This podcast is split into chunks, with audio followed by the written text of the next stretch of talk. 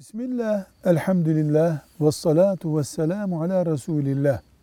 Protez kol ve ayağı olan birisinin abdesti, guslü nasıl olacak diye soruluyor.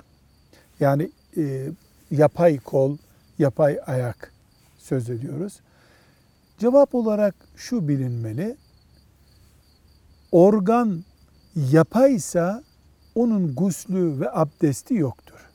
Mesela şuradan aşağısı, kolun yarısından aşağısı yapaysa farz olan mevcudu kadarını yıkamaktır.